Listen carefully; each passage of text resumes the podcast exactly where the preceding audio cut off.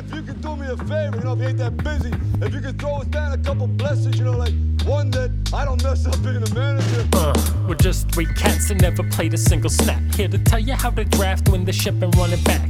The stats ain't tell the story, this the story of the stats. You can stick it to your friends, what's more glorious than that? We're victorious in rap, bringing wrath to our rivals. We're here to shun the stats, laugh, and lead you all the titles. Stick to the path and follow us, disciples. The only sin is math, and all you need is the Bible. It's the fantasy Bible. It's the fantasy Bible. It's the fantasy Bible. It's the fantasy Bible. Hello, and welcome to another episode of the Fantasy Bible. My name is Nathan Binder. I'm here today, as always, with Dane. Dane, how you doing? Doing great. We have our first football game of the year, if you can call it that. The Hall of Fame game is on tonight. We're recording on Thursday. It'll be played by the Dallas Cowboys and Pittsburgh Steelers, and mostly their backups. So, first preseason game of the year, kinda in a way. Yeah, it should be interesting to see. I mean, uh, hopefully, we'll see a few snaps of Najee Harris. We may even see a few snaps of like a CeeDee Lamb, maybe a Michael Gallup. Um, you know, who else might we see? Tony Pollard, we'll probably see out there. So there'll be some some candidates, maybe even like some of the wide receivers on the Steelers, like uh, Chase Claypool or Diontae Johnson could be out there. Yeah, uh, maybe Dwayne Haskins, you know? Uh, Oh yeah, hey, that's uh, more relevant than you might think because like yeah, potentially. there's not a huge chance that you know, like Big Ben is at this point less likely to make it through the season than he is. Well, I said that wrong, but you you get what I'm saying.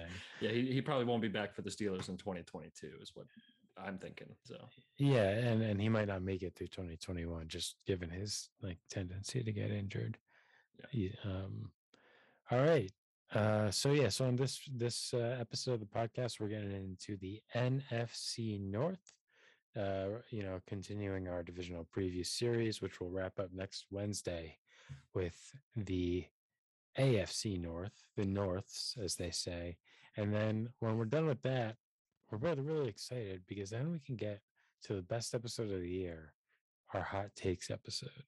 oh yeah, it's gonna be spicy. I got already got some cooking, you know, extra extra Cajun on that. It's gonna be great. It's gonna be kind of outlandish. You can be like, these guys are idiots. Well, they're hot takes, all right. They're not high probability outcomes. Otherwise, you'd know about them and you'd be drafting accordingly.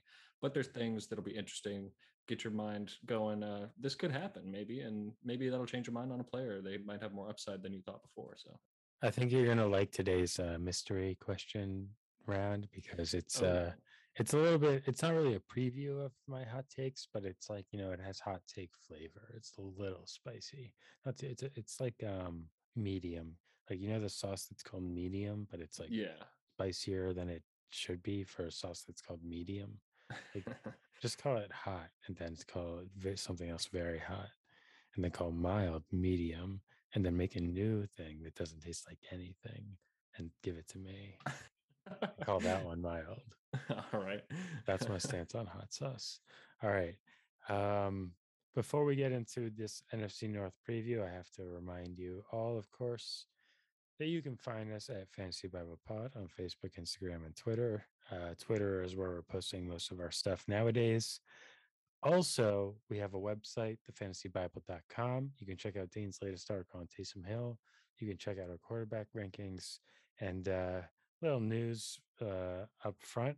I graduate. I don't graduate. I finished my, my very first class of grad school uh, this Friday, which should free up some time uh, for me to also start putting content on the website. So I expect that to bloom as we get into the season, as we continue our two episode pace. Um, but yeah, all right, Dane, what do we got in news?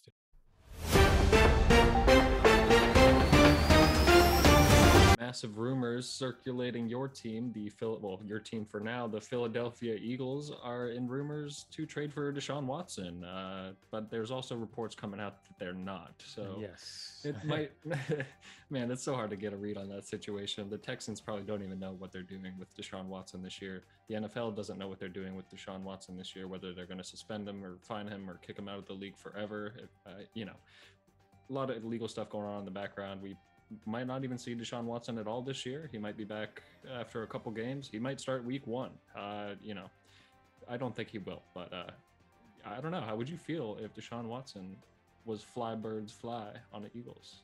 So there's a couple of things to this report. So first, like a younger me would have rejected the reality of this happening. I would have been like, no, this is just a bunch of nonsense. This is the media, you know, just drumming up nonsense as they close out the off season of nonsense uh site news cycles uh, you know drumming up every little aaron rodgers move every Mm. little russell wilson uh minutia and so on um but yeah uh today i don't know we've just seen so much so many situations where smoke has become fire or smoke has signaled fire like these these like there have been so many reports tying deshaun watson to the eagles dating back to before the allegations were even filed um, against Deshaun Watson. And a lot of that has to do with the capital that uh, the Eagles possess, although obviously there's a big chance that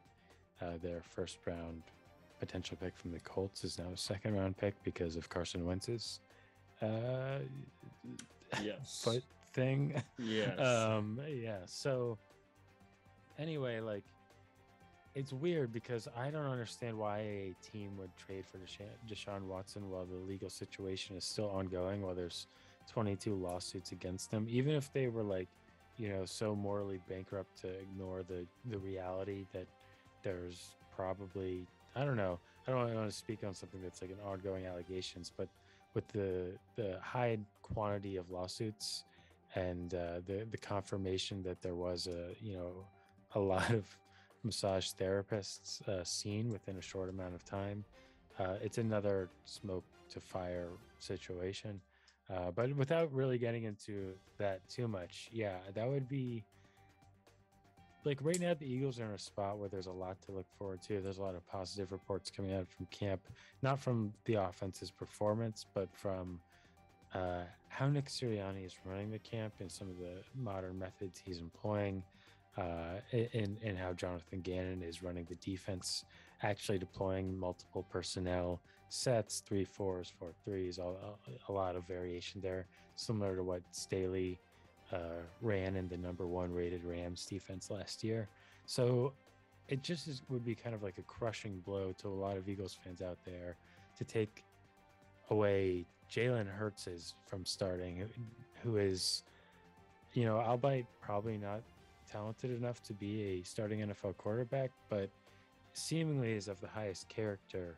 Uh, and just is just the kind of guy that you want to root for for Deshaun Watson, who is a guy who should not really be playing in the league. So for me, it would definitely I, I could not root for a team with Deshaun Watson on it. Um, so I would kind of individually root for DeVonta Smith because I'm too invested now in DeVonta Smith to not be rooting for him.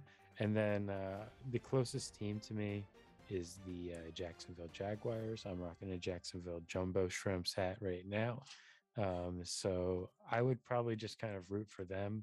Although that's problematic in its own right because obviously I'm not a, not a huge Urban Meyer fan.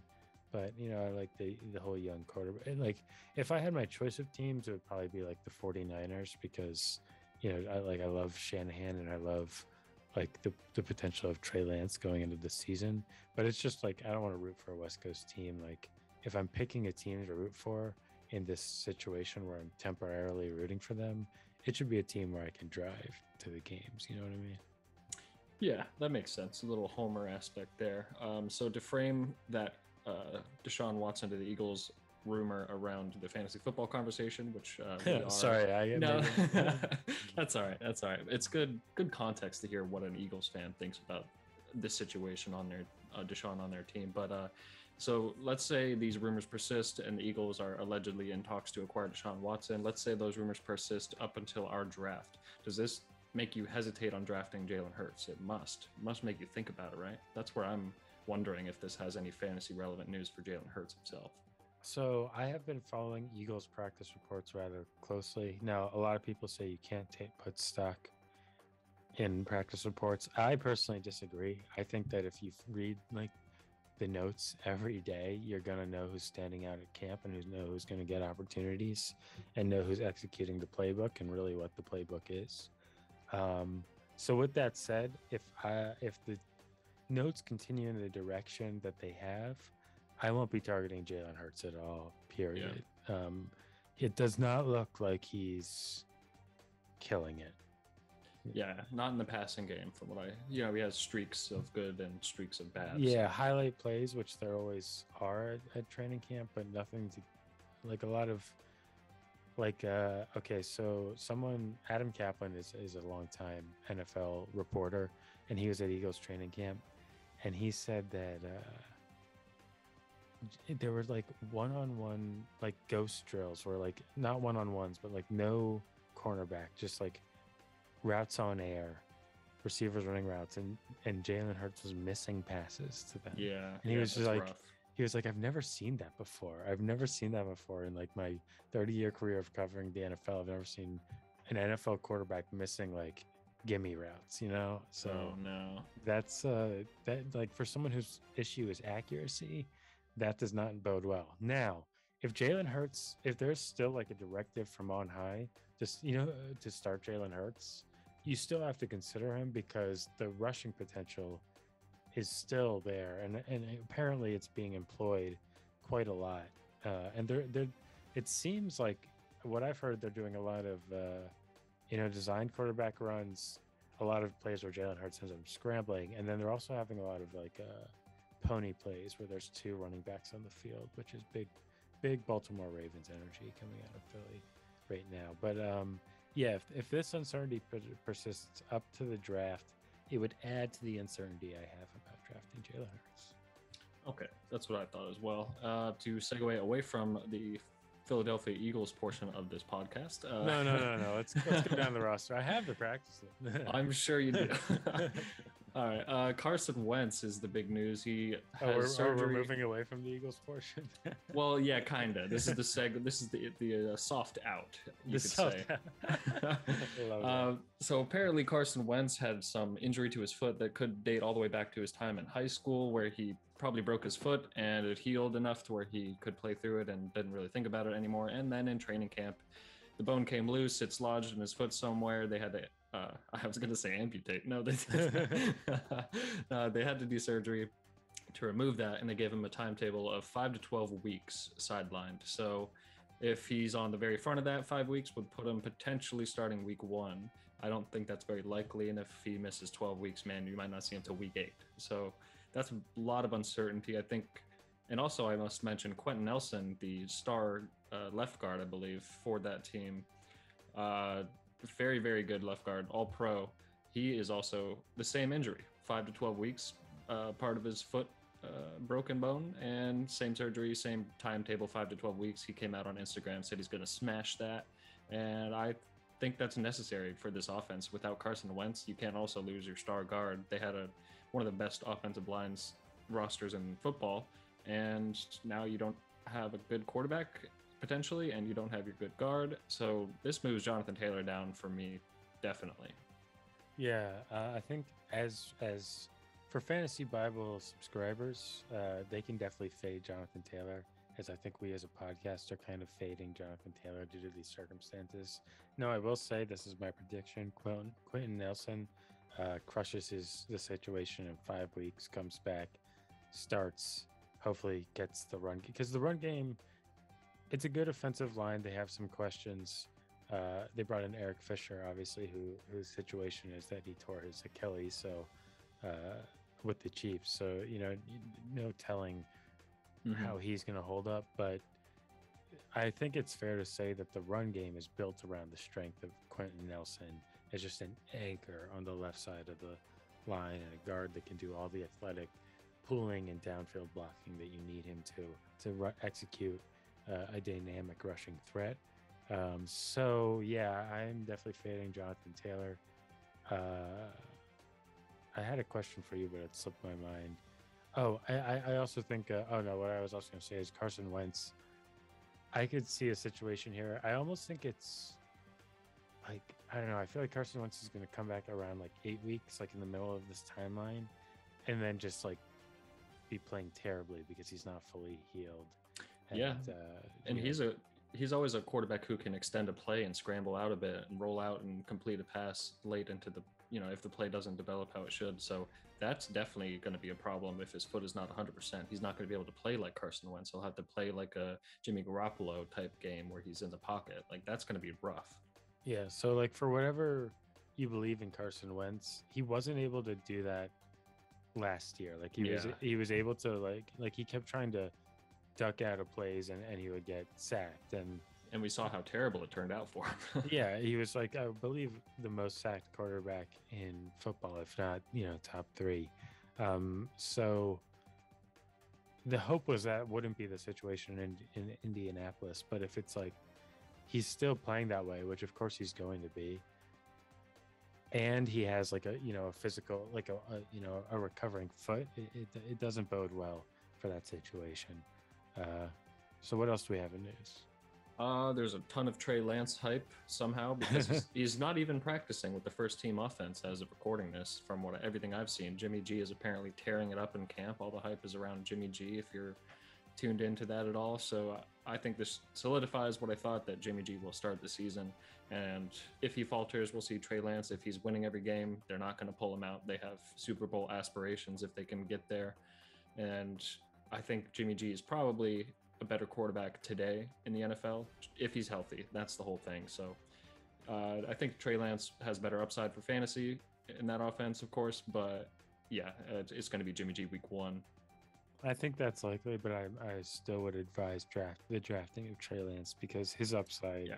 is incredible. I mean, it, it, and the hype is I think is justified.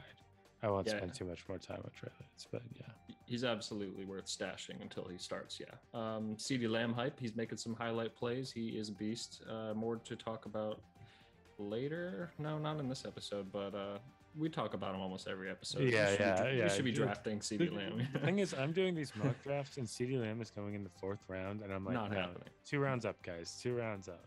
Yeah.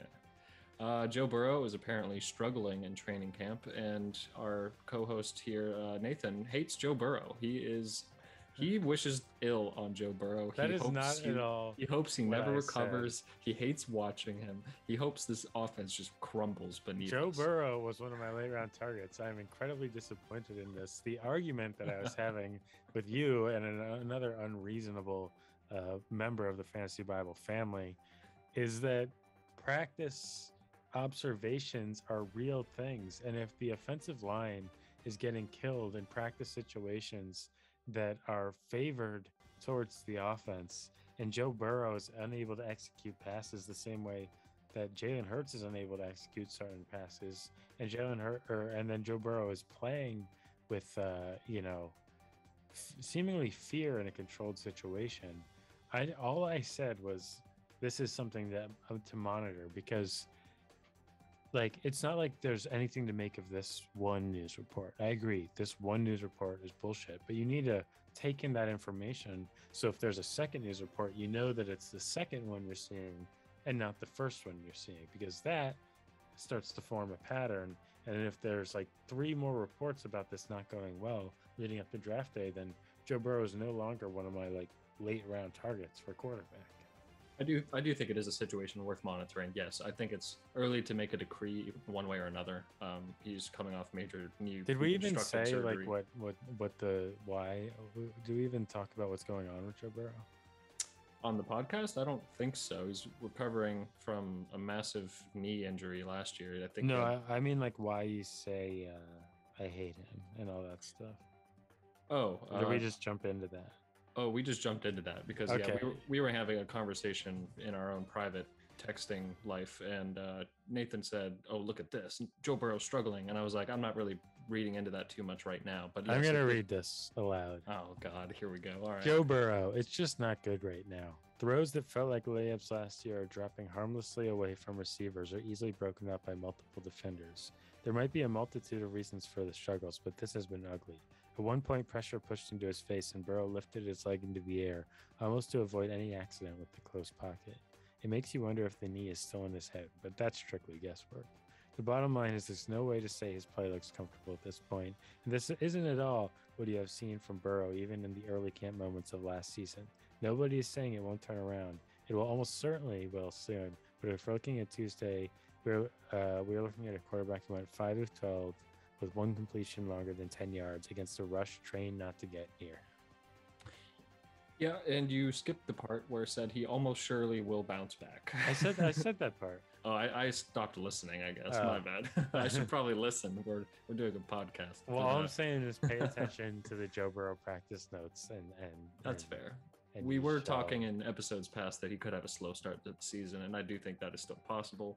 Um, yeah, I think we'll touch on that later, especially now that I have a vendetta that Nathan hates Joe Burrow. I'd like to keep that going if possible. Dude, I Uh, am dependent on the Bengals offense on being productive this year because there's so many. There's three receivers on the Bengals that are of value, and that's just like Yeah, gimme, gimme, gimme. yeah, um, I agree. Uh, Kenny Golladay suffered a hamstring injury of some sort. Surprise, surprise. He had a hamstring injury last year, sidelined him for a few weeks. Then he came back and got injured again, something else, I think shoulder or chest or something back maybe. But it's something to monitor. This guy, his hamstrings are like probably made of glass at this point in his career, maybe. Uh, I this definitely gives me pause because we're drafting in nine days. Yeah. I was I wasn't gonna draft him We anyway. were already low on Kenny Golladay as a as a unit.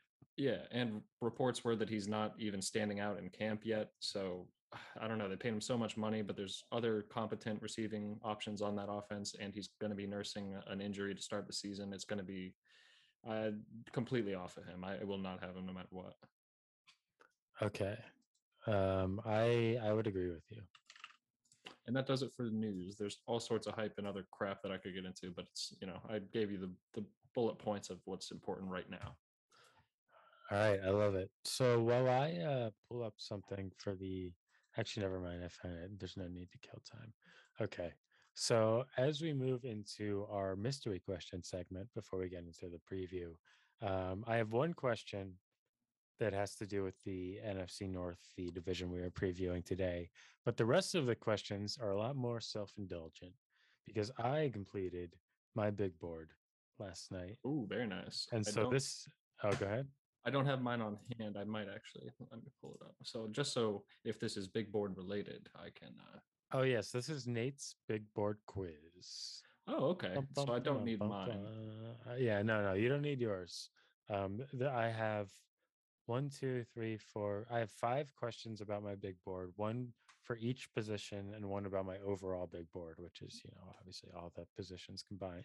All right, I love it. Um, All right, so this one is the most involved. Aaron Jones, Nick Chubb, Ezekiel Elliott, Saquon Barkley. Which order do I have them ranked? This Oh, is kind of a test of how well you know my proclivities and how you would rank them yourself, and if we're aligned. Yeah. So I'm gonna say you have Barkley last. You have. Uh, I'll tell you if you're right if you get them right, and I, you're right. I do have Barkley last. And you have Zeke first. And No, Okay, so you have Nick Chubb first. no, Oh, oh, and the fourth guy was Aaron Jones. yeah, Okay, so you have Aaron Jones first. I don't think that's a bad move at all. I think he should yes, be in that conversation. Um, and then so it'd be Aaron Jones, Nick Chubb, Zeke. Is that correct? it's Aaron Jones, Zeke, Nick Okay. Chubb, Saquon. Yeah, and that's all about the pass catching work that Zeke gets and Chubb doesn't. But otherwise, Chubb is just definitely a better runner at this stage. Chubb is my like my preferred running back, um, but I just don't think you can pass up you know the opportunity of, of Zeke in this offense. But yeah, I, I do love Nick Chubb. Um, uh, and, but yeah, the Aaron Jones thing that's the point I wanted to make there. Obviously, is that he has risen to fifth in my running back rankings because I don't think you can. I mean, now that Aaron Rodgers is there for sure, we just Mhm. know this guy's got a surefire role with no Jamaal Williams. I know people are high on AJ Dillon. and I'm sure AJ Dillon's going to play a role, but he's not going to play as much of a pass catching role, in my opinion, as uh, Aaron Jones. All right, moving on to the next question. Where do you think I have CeeDee Lamb ranked amongst wide receivers? Eleven. Damn, dude, you got it. Yeah, I know. I, I just updated mine, so I, I have a very good read on where he's probably going to be drafted. Uh, That's yeah, uh, that's that's great. All right, this is this is an interesting one. Uh, out of tight ends, and you should you should know the answer for this. Uh, tight ends. Which tight end do I have the biggest disparity between ADP or rankings and uh, where I have him ranked? Noah Fant, No, it's uh, Dallas Goedert. no. Think way lower. Oh, okay. Uh, uh, let's see. It's not Logan Thomas. You are a Logan Thomas truther. That's way sure. lower. Way lower. Oh, we're talking about like a flyer tight end, maybe. Yeah, yeah. Like And he, and you're way lower on him. no, I'm way higher on him. Oh, my bad. And- I misunderstood the question. Tyler Higbee. No, you should know the answer to this one. Way lower. Oh, Uh, lower. I won't Who- take too much more time on this question. Who have you been hyping up? Uh, Zach Ertz. No, dude, this is all you. This is Mo. Oh, it's called Komet. Cox. Oh, it's Mo Alie-Cox. You should have said my rankings, dude. Well, the thing is, you obviously made a good argument for Mo Alie-Cox, and he's Wow, dude. it imprinted on me. So I made my rankings, and I'm then honored. I, I checked it. The other rankings, I have him ranked 28th, Uh huh. and he is ranked 39th. In, Oh, oh yeah. so that is by far the biggest disparity between me and the average. All right, uh, this one will be an easy one. Who is my highest rated rookie quarterback?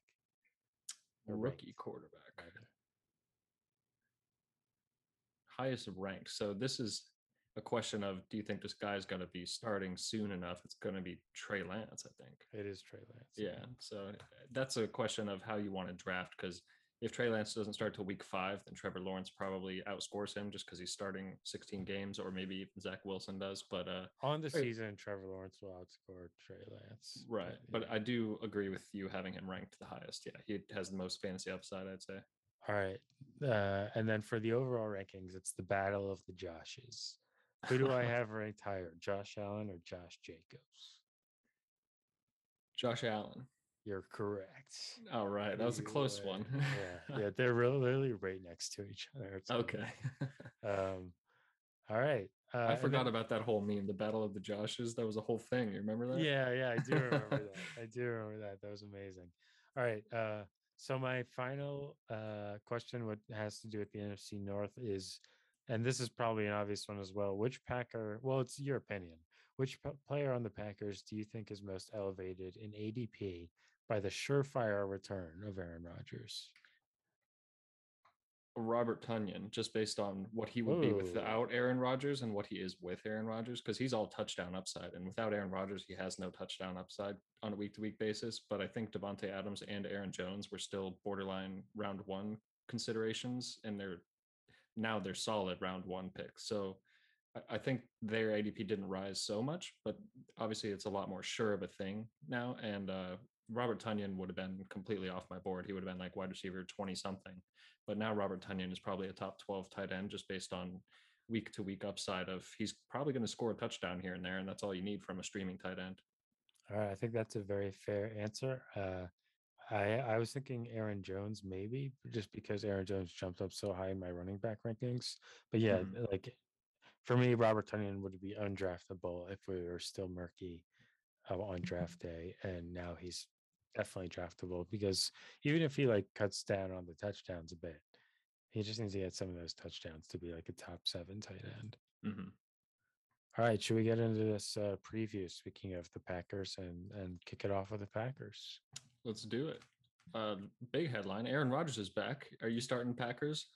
You go for it. What, what, what are, what's the, Yeah, what's the yeah. Packers situation? Okay, so Packers obviously drama filled off season, but training camp happens. The MVP returns to Green Bay, gives an amazing speech about hey, people don't uh, come to Green Bay because it's a vacation de- destination. They come to Green Bay to play with me, Aaron Rodgers, the second best quarterback in football. They've gone 13 and 3 two years in a row. It's one of the most reliable offenses in football. You can just depend on this offense to produce week to week. Uh, big changes. Corey Linsley walks, but Aaron Jones gets a contract. They draft center Josh Myers to replace Corey Linsley. They draft slot receiver Amari Rodgers and then bring in Randall Cobb to then kibosh the hype of Amari Kibosh. Rodgers. I like Kabosh, Cobb, Kabosh. That's Yeah. nice. Uh, so it's it's an unfortunate situation for Amari from a redraft perspective, but still, uh, you know, you you gotta love it Uh, love him for dynasty, especially if.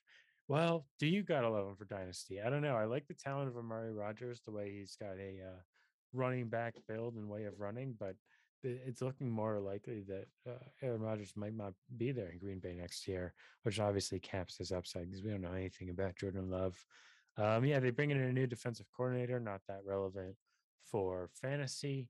So uh, yeah, I guess we can talk about what, what else is there to talk about. Do you want to run through these players? I mean, they were like uh, I believe fifth in DVOA last year. Oh no, they were first in DVOA, fifth in rushing DVOA.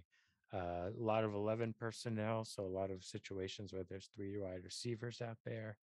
Um, yeah, what? Uh, let, us talk about these players. They got Davante Adams. They got Randall Cobb. Do you think Randall Cobb supplants Marquez Valdes-Scantling or Allen Lazard as the wide receiver two? Yeah, I think he probably is the wide receiver two on this team, just with how much conviction Aaron Rodgers wanted him on the team, because he already had Allen Lazard on the team and he already vouched for him a bit. But I think what he showed us was that he can count on Randall Cobb as being his second read, um, maybe first read on some plays. You know, if they design it that way, I think he will be the second in targets besides uh, Davante Adams for the receiving corps. Um, I think he's worth like a flex consideration on your roster, and I don't think his ADP has caught up yet with that reality. Like, I don't think he's even being drafted right now. But no, he's not. It's crazy. Yeah, he definitely should be over guys like Michael Pittman or Parris Campbell without any certainty on their quarterback situation. Like those guys are going in drafts, and I don't really care anymore. Uh, Randall Cobb should be talked about more, just as a flex or matchup situation where you can, you know, put him in your lineup and you probably get five, six targets. You know, it's kind of interesting. They're they're they're a little different and they do it differently. But Aaron Rodgers and Russell Wilson are both to a certain degree scramble around and make downfield plays kind Mhm. of passers. And they've both like expressed that they want something. And Russell Wilson was like, I need a good offensive line.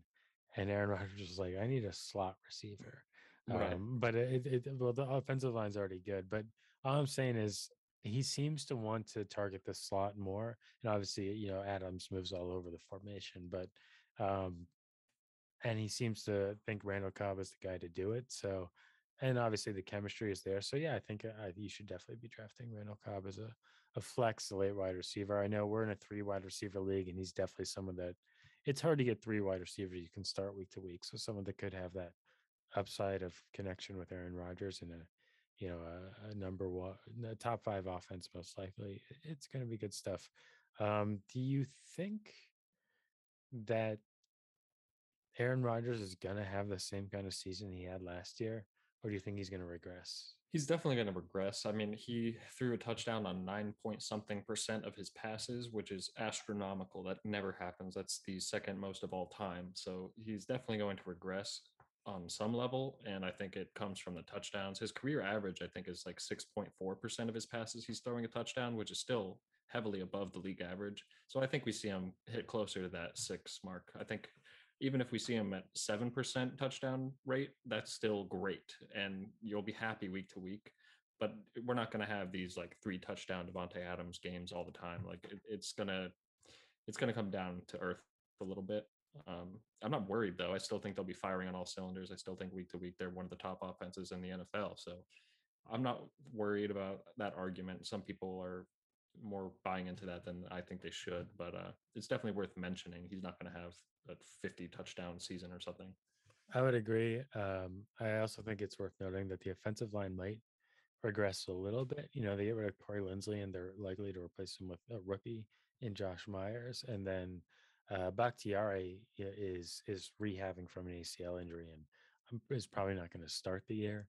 So so they could have some little regression there, which obviously leads to re- regression along the line. Um, I don't know how much else there is to say about the Packers, except fun fact: Did you know that Marquez Valdes-Scantling had the highest yards per reception in the league last year? God, that's disgusting because he's such a like boomer bust terrible player to start on your fantasy roster. He's like every time you think he might have a big week, it's he just one target or something Yeah. stupid. Well, get this. He also had the NFL's highest drop rate. I believe that. Yeah. Yeah. Um, so yeah, it's it's the, the Davante Adams show. It's the Aaron Jones show. Uh, and then I like Randall Cobbs and I like Robert Tonyan. I'm not buying shares of Scantling or or Lazard or No. anyone else on this offense, No, definitely. including AJ Dillon. I'm not really a Dillon fan either. Yeah, I don't think he has much value unless Aaron uh, Aaron Jones misses time, but I'm not trying to count on that. But if he does, AJ Dillon will be like the play of the week. Agreed. All right. Who is uh, next in this division? Who are you taking this on to here? Is it the Bears? Yeah, the Bears they did finish second in the division last year. Crazy. It's crazy. Yeah, they didn't look like an eight and eight team, but No. uh, they were. They somehow were. they looked more like a six and ten team, you know, somewhere around Yeah, there. six and eleven. Yeah, this- this year would be Yes, six. here. Yeah. Uh, yeah, so Andy Dalton, they acquired him immediately in the offseason. They said he'll you'll be our starting quarterback, and then they go and draft Justin Fields. Maybe they didn't think they'd have the opportunity to draft a quarterback they liked, but Justin Fields was there. Carolina passed on him, shouldn't have probably. And yeah, I think we'll see Andy Dalton start a few weeks. He'll be Andy Dalton as usual, and Justin Fields will take over at some point uh, Allen Robinson, top 12 wide receiver, and you should draft him accordingly. I think it's pretty locked and loaded there as the top threat. I think he has a little more upside than last year because surely his quarterback situation can't get worse, right? Mm. Uh, right? See, I think that's the narrative, and I, I wrote that just because I want to believe it, but I don't think it's a sure thing at all. I think Remember how CeeDee Lamb had this like amazing connection with Dak Prescott and then Andy Dalton yeah, uh, came and then CeeDee Lamb just kind of disappeared into the ether. Yeah, exactly. So the argument that his quarterback situation can't get any worse is so like weightless. It doesn't really. uh, You can't say for sure that Andy Dalton or Justin Fields in his first year as a rookie will be an actual better NFL quarterback than uh, what we saw from Mitch Trubisky and Nick Foles last year. Was it you that said Blake Bortles? Because like that was when Allen Robinson was not relevant. Um, no, I, I don't think so. I I can't remember if we talked about this before, but there is a situation where the quarterback play is so bad that he doesn't produce because we we've seen it before. Yeah, he, what he has going for him is that he's the clear top dog on the receiving corps, but he does have Darnell Mooney, second year wide receiver. He looks great. Yeah. nipping at his heels. I don't think he can truly take over as the wide receiver one this year. But Allen Robinson is on a franchise tag, so he will likely be moving, or they'll have to pay him a lot of money. But I think they love Darnell Mooney here in Chicago. I think they're planning on him being the wide receiver one going forward. So look to see him take a big step forward. He's going to be a value in drafts. I think we'll be talking about him similar to uh, maybe how we're talking about CeeDee Lamb this year, next year. Um, uh, that's a name to watch. Definitely acquaint yourself. Take him at the end of your draft, uh, somewhere in the middle to late rounds. You Yeah. know.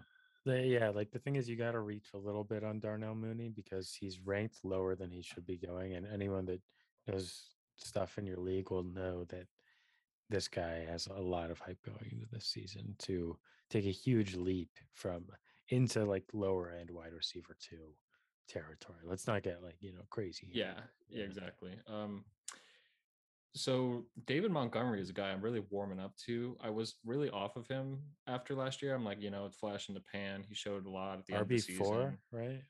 Yeah, yeah, he did. Didn't he finish it? Yeah, the RB four or something crazy. Yeah, something insane. If it wasn't RB five, it was RB four. Both are absolutely insane. yeah, I think he was the RB one through the last eight weeks of the season. Just if you look at that span, so that's insane.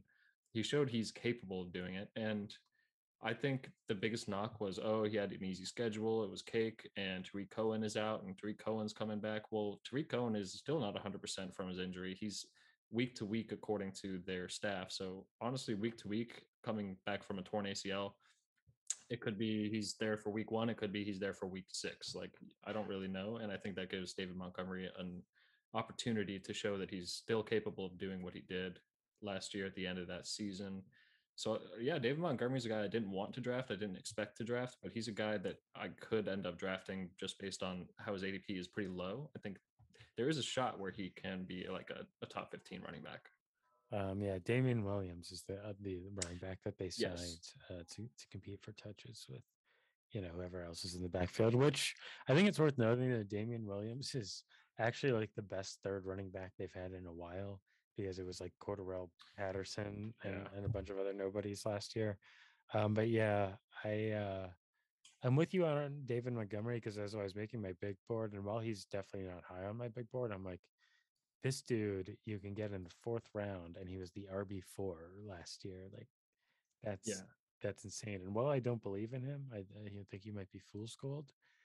eh, Getting that in the fourth round compared to you know like Mike Davis or Kareem Hunt, yeah, yeah, you're gonna you're gonna want that. Uh, and sometimes he doesn't make it there. He's not always there in the fourth round, but often he is. Yeah, and then another thing that I didn't realize until uh, I was listening to the Fantasy Footballers podcast today. Shout out Mike Fantasy Hitman Right. Uh, he mentioned that David Montgomery suffered a potentially like season-ending groin tear at the in the preseason. Like we weren't expecting to even have David Montgomery for weeks. So what if we just saw like a neutered neutered David Montgomery for the first few weeks, and then you know as he's feeling better, he ramped up, the groin got better, and we saw his true potential. Like that's a that's a possibility. I didn't even think that that should be at least mentioned in the conversation about him. Yeah, I think that's uh I think that's a personally perfectly fair thing to consider. It's yeah, I mean the line is not great. They did lose their left tackle. I think they traded up for what's his name? Teven Jenkins. Yeah, Teven Jenkins to replace him. Ah, The Bears do get to play the Lions twice a year. Yeah, yeah, they're not in the strongest division. Like, like I don't think the Vikings are going to be that great, and obviously, the Lions are the Lions. So Yeah, and the Yeah. Packers had a bad run D last year. It was I a, think- a run D you would target. Um, yeah, absolutely. I think um sorry, I'm just thinking about David Montgomery. I think he's probably worth reaching on. He- I, I think he should go before D'Andre Swift. That's where I'm at. That. oh, that's insane to me. I am so high on Swift right now. Oh, really? All right. Well, uh, Yeah. well, we, we will be getting to that. We do talk about the Lions on this episode. I would like to hear your case for. I'll give you my case against.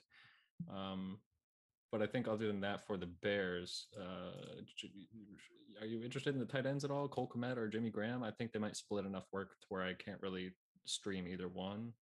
I'm not interested in Jimmy Graham because he's a known quantity at tight end. At tight end, at this, like, I'm more interested in guys that could potentially far outperform their ADP. So then I am interested in Cole Kmet, who saw, uh, you know, an increasing amount of late season usage last year and has some hype going into the year. So, you know, he is a last round tight end uh, for me. But yeah, I, if I'm drafting any tight end on this roster, it's Cole Kmet just for the chance that he realizes the potential that, that is being, uh, you know, swirling around him. Yeah, that's fair. I think it's worth taking a late flyer on him if you want to take that shot. But I I don't think people should be drafting him as a week to week tight end. I think if you draft him, you're planning to stream that position. Or you should be planning to stream that position. Agreed. Agreed. All right. Are we are we wrapping up on the Bears? Anything else to say about the Bears here? Uh, that's that's that's all really. All right. I will take us on to uh, one of the most exciting teams in football right now, the Minnesota Vikings. Minnesota Vikings, incredible head coach, uh, miserable quarterback, miserable quarterback. If you're not following what's going on with the uh, Minnesota Vikings, they have the lowest vaccination percentage in the NFL, which matters big time for fantasy football, especially given the new rules about forfeits and and such. Uh, so yeah, you can expect. I believe anti uh, Adam Thielen is anti-vax. Uh, Kirk Cousins is anti-vax, which obviously, if you have a close contact, which he did with the like, I don't know who had the close contact or who's sick or what the exact situation is right now in Minnesota, but the entire quarterback room is out because they obviously are all in close contact with each other. That could Yeah. happen to the wide receiver room. That could happen to your Justin Jefferson at moment's notice. Um, so yeah, something to really monitor and really the headline going into the Viking season here. But other than that, uh, you know, uh, run-based offense traditionally, based on what Mike Zimmer wants to do. Yeah. Clint, Clint Kubiak is entering his first season as the offensive coordinator, as the heir apparent to Gary Kubiak. Um, so I think there's a- a lot of excitement around that because Gary Kubiak is obviously an excellent offensive coordinator and he's passed some of those lessons on to his son. Um, when Kirk Cousins is helming this team, they're a team that I like from a fantasy football perspective because it's very reliable. I mean, obviously, Kirk is going to have bad weeks because he's not a great quarterback, but he also is likely to put up a lot of garbage time stats in situation where the Vikings are losing. He's just a very consistent quarterback from a stat output, but uh, perspective. But in in this new weird COVID situation uh, where he's not getting vaccinated, and we don't know. I'll, need to find out before the draft if he's had COVID, which obviously um, would signify that hopefully he has some antibodies. Um, although obviously it could affect his health, but uh, yeah, it, it's just uh, that that certainly introduces some uncertainty into the locker room for me. Um, last season, they were surprisingly efficient in offensive DVOA, ranking eighth. Um, as I mentioned, Clint Kubiak is taking over. Um, they ran 53% of the time, passed 47% of the time. So the running the ball thing is not just something people say; it it's a true. It shows up in the uh, analytics as well.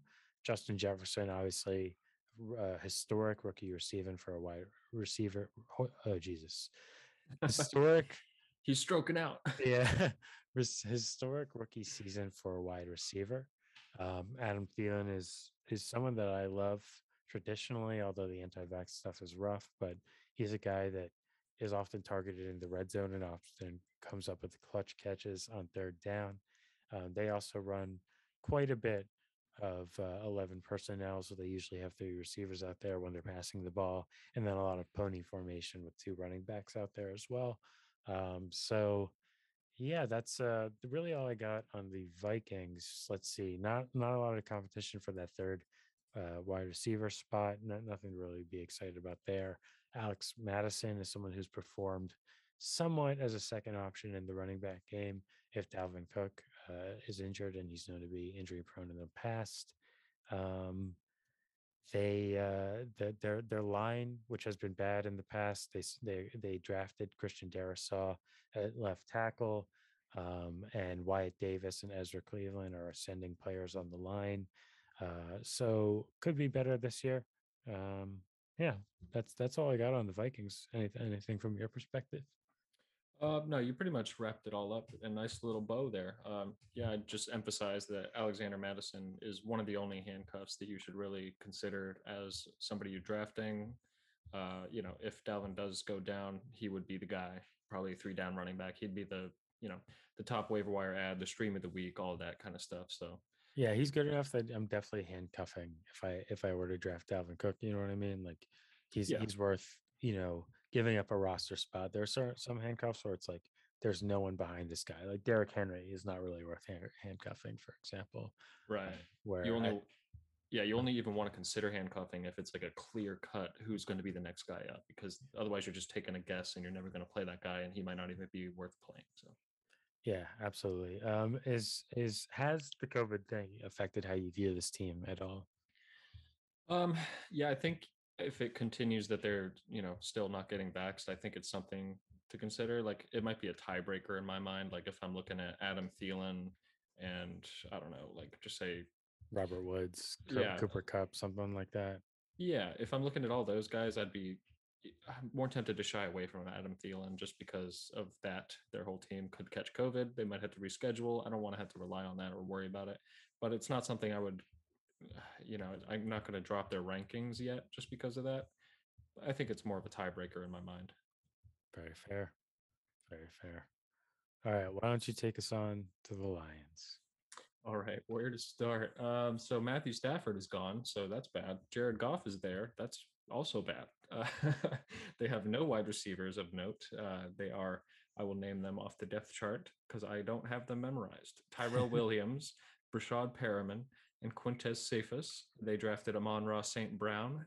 I did not know that Geronimo Allison was on this roster, former Green Bay. Oh, Packer. wow. Yeah. I didn't know he was still playing. Probably won't get too many snaps, but honestly, in that wide receiver room, he might be the best one. I don't even know. it's rough, but TJ Hockenson, I think, will have the most targets, the most receptions on this offense. He's their tight end, uh, which makes him appealing for fantasy, but I don't think this offense will have very many touchdowns. So and that's really what I want. I want touchdown upside if I'm going to draft a tight end in the early part of the draft. TJ Hockenson, I think, is consensus tight end six. So you'd have to get him in the fifth or sixth round, and that's too much for me for a guy that doesn't really. I don't, think he has much upside in this offense with how I'm projecting them to be. And then running backs, D'Andre Swift, the ever hyped second year running back, fantasy darling. He showed that he's capable of greatness. He did have a concussion, missed like three weeks on a concussion, which was very odd. And I do remember um, Adrian Peterson, when he was on that roster, said in an interview that uh, after he had that concussion, D'Andre Swift like wasn't really himself. Like it was a big, big thing. Oh, I so, do remember that. Yeah. So normally I'm not reading into concussions because everyone who plays the sport will have them, but I that is concerning. Like that to me signals that it could be a recurring thing and we could see him miss. If we see him miss extended time for a concussion again, I don't think I'll ever draft him just because that scares me. Um, and then Jamaal Williams behind him, they acquired him from the Packers. He was the running back behind Aaron Jones. He was serviceable. He's a good pass catcher, great pass blocker. I think we will see him a lot more than people are willing to admit, those people who are high on D'Andre Swift. And I think that caps both of their upside in an offense that I don't think will have a lot of success with Jared Goff at the helm and no good wide receivers. Uh, I don't know. They just have a lot of question marks. They do have a decent offensive line, I think, but how much will that matter? I I don't know. What do you think? So the reason D'Andre Swift has been sort of rising in my rankings lately is one, uh, apparently he's very, very much standing out at training camp um, as an, as just an electric talent. Uh, and so is TJ Hockenson apparently, and, and rumors Mhm. of Jared Goff going to Hockenson a lot, which is something to consider. Not hearing a lot of uh, about Amon-Ra St. Brown, who is someone who was I was high on just because, yeah, like Tyrell Williams, I guess, is the other guy that maybe you're drafting on this offense. Uh, sorry to go off on a tangent, but yeah, back to D'Andre Swift. But yeah, back to what you were saying about the offensive line. That's part of the reason I'm high on him. Is the line figures to be pretty good. I mean, they got Frank Ragnow, one of the best centers in football. They drafted uh, er, uh, Sewell, who's obviously, you know, considered a semi-generational offensive line prospect.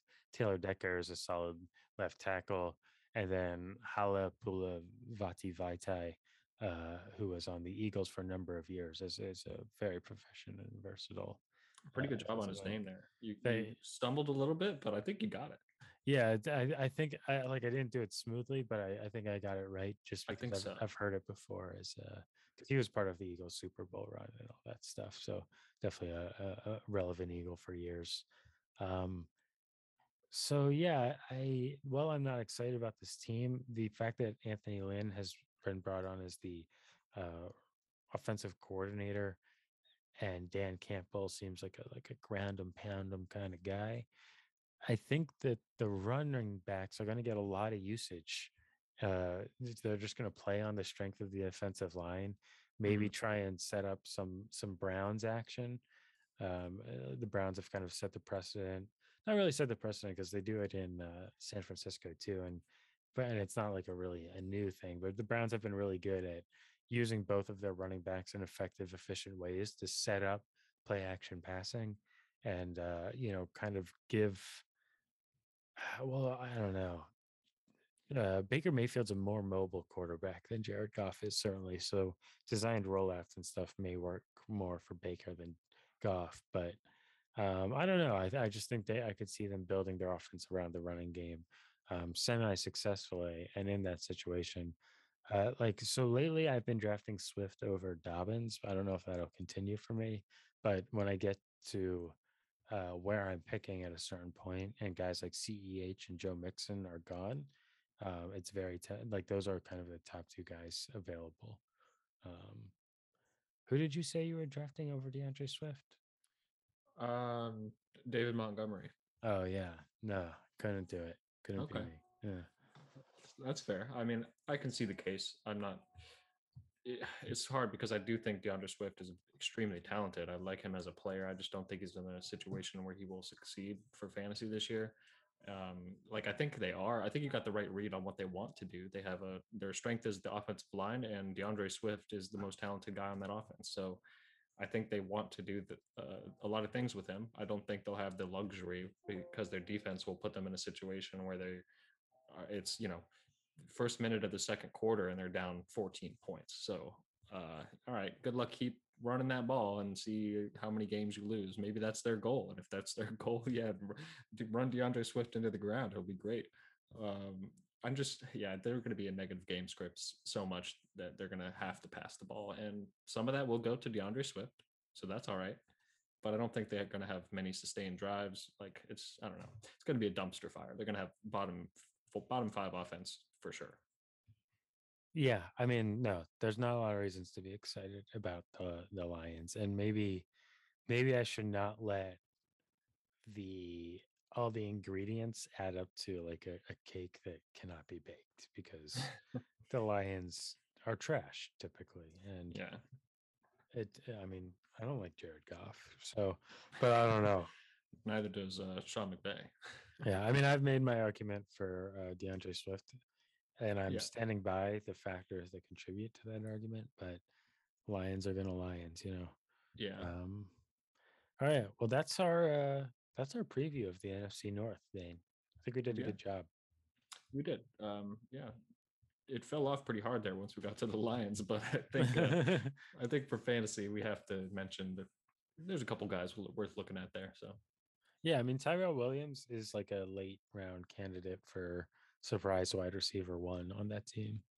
yeah, like there's gonna be somebody catching all those garbage time passes. Like they're gonna have four minute drill down, you know, probably 20 points, and they're gonna be trying to air it out and try to get some points on the board. It's gonna be like uh maybe how Allen Robinson last year, all his points came in the fourth quarter as they tried to claw their way back in the game. So I Yeah, think I think we could see some of that, and picking the guy is going to be hard. I don't know if nobody stands out and rises above the rest, then I don't want any part of it. But if we do see an emergence, then you could have massive value. It might be like one of the top waiver wire ads in week one if one of these guys has a big week. Exactly. Like from Jared Goff, he's not like Tyrod Taylor. There's going to be volume in this offense. Um, so yeah. All right. Well, as you all know, at Fantasy Bible Pod on Facebook, Instagram, and Twitter, thefantasybible.com, where you can ask us questions, read our or read our blogs. Uh, there's pictures of us if you want to see what you look like. I don't think Dean's written his bio, so it says Oh, like yeah. insert bio here, uh, which is a little Easter egg that you'll find on the website. Um, so uh, yeah, we'll see you guys on Wednesday for our preview of the AFC North, and then on Friday, the hot takes episode. yeah. See you guys.